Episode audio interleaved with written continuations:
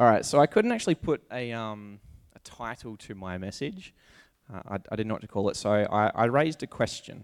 This was a question that I had um, quite a while ago when I was reading through um, a few of the early books of the Bible, especially Judges. Um, you'd see all the people there uh, that they're just so um, within God's presence. They, they see things happening that, that we don't get to see so much these days, and yet they still worship Baal and cows. But I'll get to that in a sec.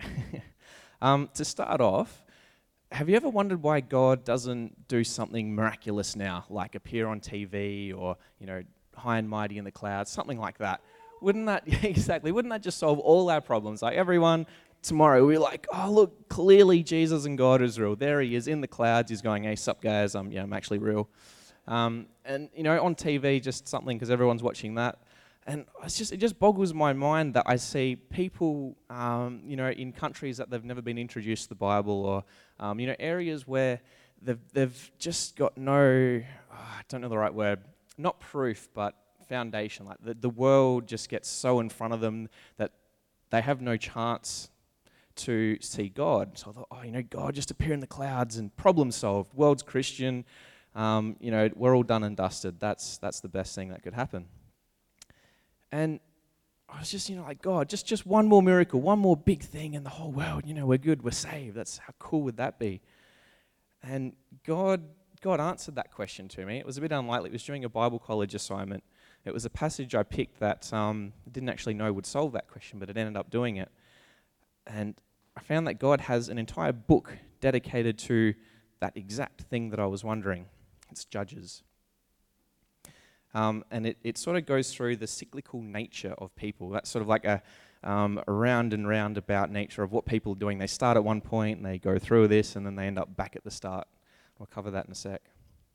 Um, now, Judges, just to give a bit of context for people that aren't too familiar with it, this is a time in the Bible where um, Joshua uh, has just brought the people into the promised land. So I think Moses has died off at this point. Um, yes, Moses, not Noah, I get them mixed up. Moses has just died off. So, you know, these people have they've just walked through a parted ocean. They've gone through 40 years of, um, of, you know, just seeing food appear in the ground and, you know, just like amazing miracles from God. This is sort of stuff that if you're walking around now and you just saw the most amazing meal appear in the ground before, you'd be like, what's up, God? Thanks for that burrito. That's awesome. Um, so, like, these people, they're just full of God. There's no way there could be any doubt in their minds. So, Joshua, he's He's getting to the end of his rope. He knows, he knows he's about to die. So he goes to the people, okay, everyone, you know God's here, you know God's real. I'm going to give you an ultimatum. You've got to follow God, you've got to give it 100%. If you give yourself to, to God and then you end up going worshipping other people and, you know, go back to your adulterous ways or, you know, worshipping the Canaanite um, god Baal, then, you know, God's going to not be very happy. He's a jealous God. He wants you 100%. So the people are like, yeah, yeah, we love God. God is amazing. Nothing would ever take us away. You know, He's brought down walls. He's done this and that. God is 100% real. So these people, these people are on fire for God. Um, and then Joshua dies. So he's already old. He's, he's done his thing. He's, he's, he's, he's run his race for God. And the people are left on their own. And this is where things start to go a little bit downhill for them. So they start off and they go, all right, God, what do you want us to do? Who do you want us to attack first? So, oh, the context of that, they're in their promised land, the land that God gave them, um, but there's still other people living there. So they've got your Canaanites and your Ammonites and your Vegemites. Yeah, there's a whole lot of ites in there. Um, and, and, and they're like, all right, where do we go first? Who do we attack first? Should it be the Canaanites? And God's like, yes, go forth and, and take them out. That's my command. But you need to get rid of all of them. It's probably a bit hard to hear, and there's a lot of context to that, and I might have a chance to get into why that makes sense, but um, we'll see how we go for time. But anyway, basically, so God's like, all right, let's wipe out all the Canaanites. That's what you got to do, guys. And like, yeah, yeah, let's do that. God, you're awesome. So they start going through, and they're taking off the cities, and you know they're winning amazing victories. God's like, you know, taking down walls, and it's just amazing. Like this is this is just epic stuff. You think they're seeing these battles? There's probably like 10 Israelites and 100,000 Canaanites, and they're just like, oh, they charge in, and God's like, and, you know, they end up winning. But they left some people behind. There was like um, some far off villages up in the hills where the Canaanites had some chariots, and the people probably got a bit scared. Maybe they forgot that God was behind them. I don't know. But something in them cause them to rebel against God's word. And it gets worse. so after this generation started to die off, so these are the people that were actually with Joshua, they were with, I think some would have been with Moses still. Um, they, these guys started to die off, and their kids started coming up. And you know, we're only one generation away now, one generation away from things like oceans parting, chariots and entire Egyptian armies being flooded, manna coming out of the ground, walls of Jericho falling down, all this stuff, literally one generation away, all right? So this is like, this, this has happened to your parents, and now you guys are the, the generation coming up. And what do these people do? Within this one generation, they're like, oh, hey, let's worship. Oh, that's, that's, that's the walls falling down, is a cool picture. Um, but they, they're like, oh, hey, let's, let's worship cows.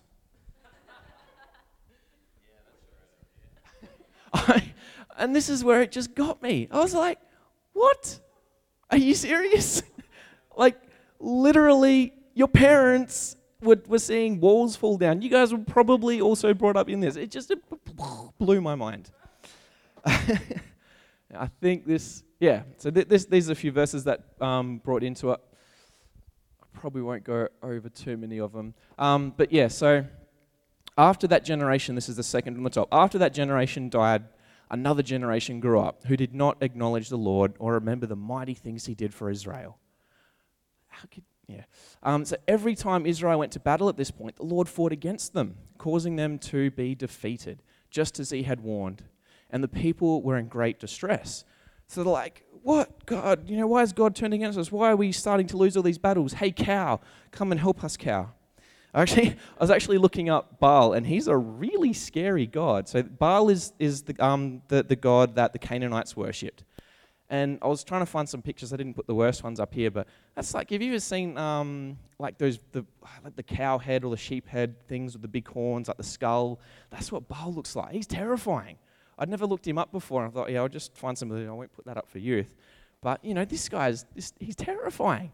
And yet, they're turning to this guy. Literally one generation away from parents who, like, saw walls fall down. This, it's, yeah. um, so this, this is basically what, what's happening. You see how frustrated God would be with his people. He goes, and the Lord raised up judges for them. So this is, this is after they've, you know, just gone downhill um, so God, he comes back and he raises up judges for him. Uh, and the Lord was with the judge and delivered them out of the hand of their enemies all the days of the judge. And I'll get into who judges are in a second. Um, for the Lord was moved by pity, by their groaning, um, pity by their groaning, because of those who oppressed them and harassed them. And it came to pass when the judge was dead. So now the judge is up, everyone's gone, woo, so they're coming back to God. And now, as soon as the judge passes, um, so as soon as he was dead, that they reverted and behaved more corruptly than their fathers by following other gods to serve them and bow down to them. They did not cease from their own doings, nor from their stubborn way. Again, we're back in that cycle. So God raises up these people. They're called judges. They're like those superheroes of the Bible. They're your um, Samsons, and oh, I've got them all written here because I forgot half of them. Um, De- uh, Deborah, Deborah, I think, is one of them. Um, and I think that's Samuel there wrestling the lion. Wrestling the lion. But there's some there's some mighty people in the Bible um, that come up during this time of Judges. So between where Moses and Joshua have died off and before they get their first king. And these people rise up, and, and God, you know, He blesses them. He, he puts the Holy Spirit in them. And, you know, all of a sudden, these are the superheroes of the Bible. They, they literally changed enti- the entire nation of Israel from worshipping Baal, the cow god, and, and all their adulterous ways. You know, just these single people that come up, they bring the entire nation back to God. And during this time, you know, God starts blessing them again. They start winning all their battles, and, you know, everything's hunky dory. until the judge passes away. God's like, all right, for sure, here's my one more miracle for you guys. I'm, I'm putting my judge in, all right, let's go. And as soon as the judge goes away, it's like, ah, cow gods. I don't get it still. It's a. Um, so here's me. I love God. I love my, I love my relationship with God. It, took it took me a while to find it. Um, I wish I had it when I was your age, but I, you know, I found my passion and love for God. And I'm in the place now where, you know, I'm like these, these first Israelites. I've seen awesome stuff from God. Like, He's answered so many of my prayers. I don't even remember them, and that's part of the problem. But, you know, God's, God's done so much in my life. I'm like, God, how could I ever deny God?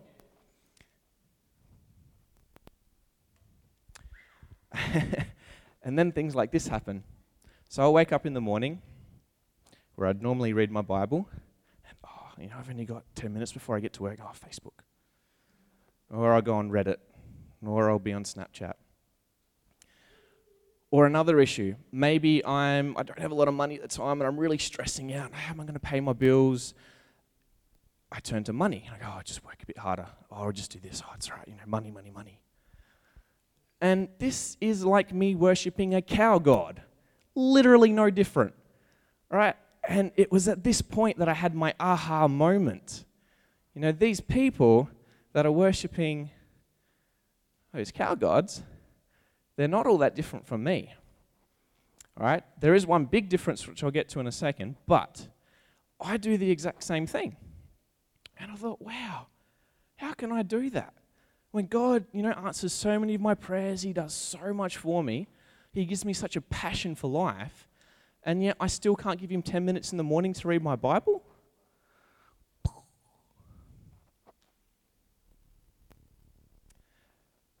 The cool thing is, and what one massive difference is between the judges in the old Bible, so the judges were basically people that came up full of the Holy Spirit, changed the nation. The biggest thing is, is what God did for us on the cross. So when Jesus came, right? He said, you know, to, to his disciples, all right, I, I've got to go. Like Jesus, as, as a man, couldn't be on earth forever. He goes, at some point, I'm going to have to leave you all. But I'm not going to leave you all as orphan children. I'm going to come back, and I'm going to be in each and every one of you. And that's the Holy Spirit. So this, this thing, this, this man, this, this um, God that was really only in like your Samsons and your you know, famous superheroes of the Bible, now he's promised to each and every one of you. And what does that mean? That means that you guys, through God, literally have the power to bring entire nations to God. Right? So you don't don't have to start with an entire nation. I mean, God's got big plans, don't rule that out. But where does that start? That starts with you at school, Were you influencing your friends. That starts with your parents, that starts with in your workplace. And you don't have to do huge, amazing things like parting oceans. That, you know, cool if you can do that. Send me a Snapchat.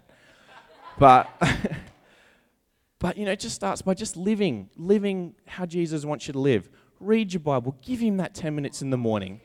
Right? When he answers your prayer, write it down. Don't forget it.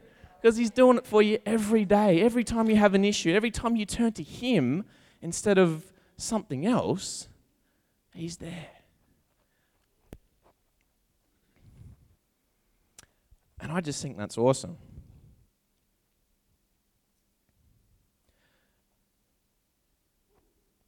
I just think if I've missed anything from it. I reckon one, one really funny thing, um, like when I read through Judges, I've got Benny Hill music in my head. these people, they see God do amazing things. Literally, like feats of buildings falling down and armies being slaughtered, and they still turn away from him. And and then you know God raises up a judge. They go, oh, you know, sorry. Then they fall away from God. Then they're like, oh, please God, where are you? We need you. So God brings up a judge, and and when I say judge, he's like a. I have a definition here somewhere that's really cool. It's gone. Um, but basically, it's it's not like someone with a big hammer going, "Oh, you guys have done bad things." It's you know th- this this guy is he's like a um, he's like a king, not quite a king. It's just a ruler that comes up that's just that's blessed by God that helps guide the people to where they should go. So God God brings he's that's that one more miracle. He brings it in. And everyone's like, "Yeah, God." He comes up, and then as soon as that judge goes away, he's gone again. So that's where I come back to that first question. No. Um, and that's why doesn't God do another big miracle, another one more miracle? And the funny thing is, is he's already done it. Jesus. Like, why do we need any more than that? God literally coming to earth, sacrificing himself on the cross. But instead of just leaving us all, he's raised us all as judges. So we're here for all eternity to keep the world coming back to God. All right? So it's, ah, I just, that, and that for me, that was my moment of, wow, there's that answer. Cheers, God. You wrote a whole book for me in the Bible for it. um, I think I might leave it at that. Otherwise, I'll be waffling on too much. But I just really want you to get that into your heart where when you give yourself to God, when you say, Jesus, I trust in you more than anything else, you know, know that He's there with you, know that He's bringing down walls for you, that you have the power with the Holy Spirit to do anything in God's name. Right? Read your Bible, give God 10 minutes in the morning. It's not that hard. And all of a sudden, you'll just find things working for you right? Instead of swimming against the stream trying to fight the God, the plan God has for you, you start going with it, and life just like a jigsaw puzzle starts falling together. And I know that because that's where I am right now. I went through oh, maybe 10, 15 years of fighting church, fighting God. It wasn't fun, I can tell you that. Um, so, yeah, no, thanks, guys.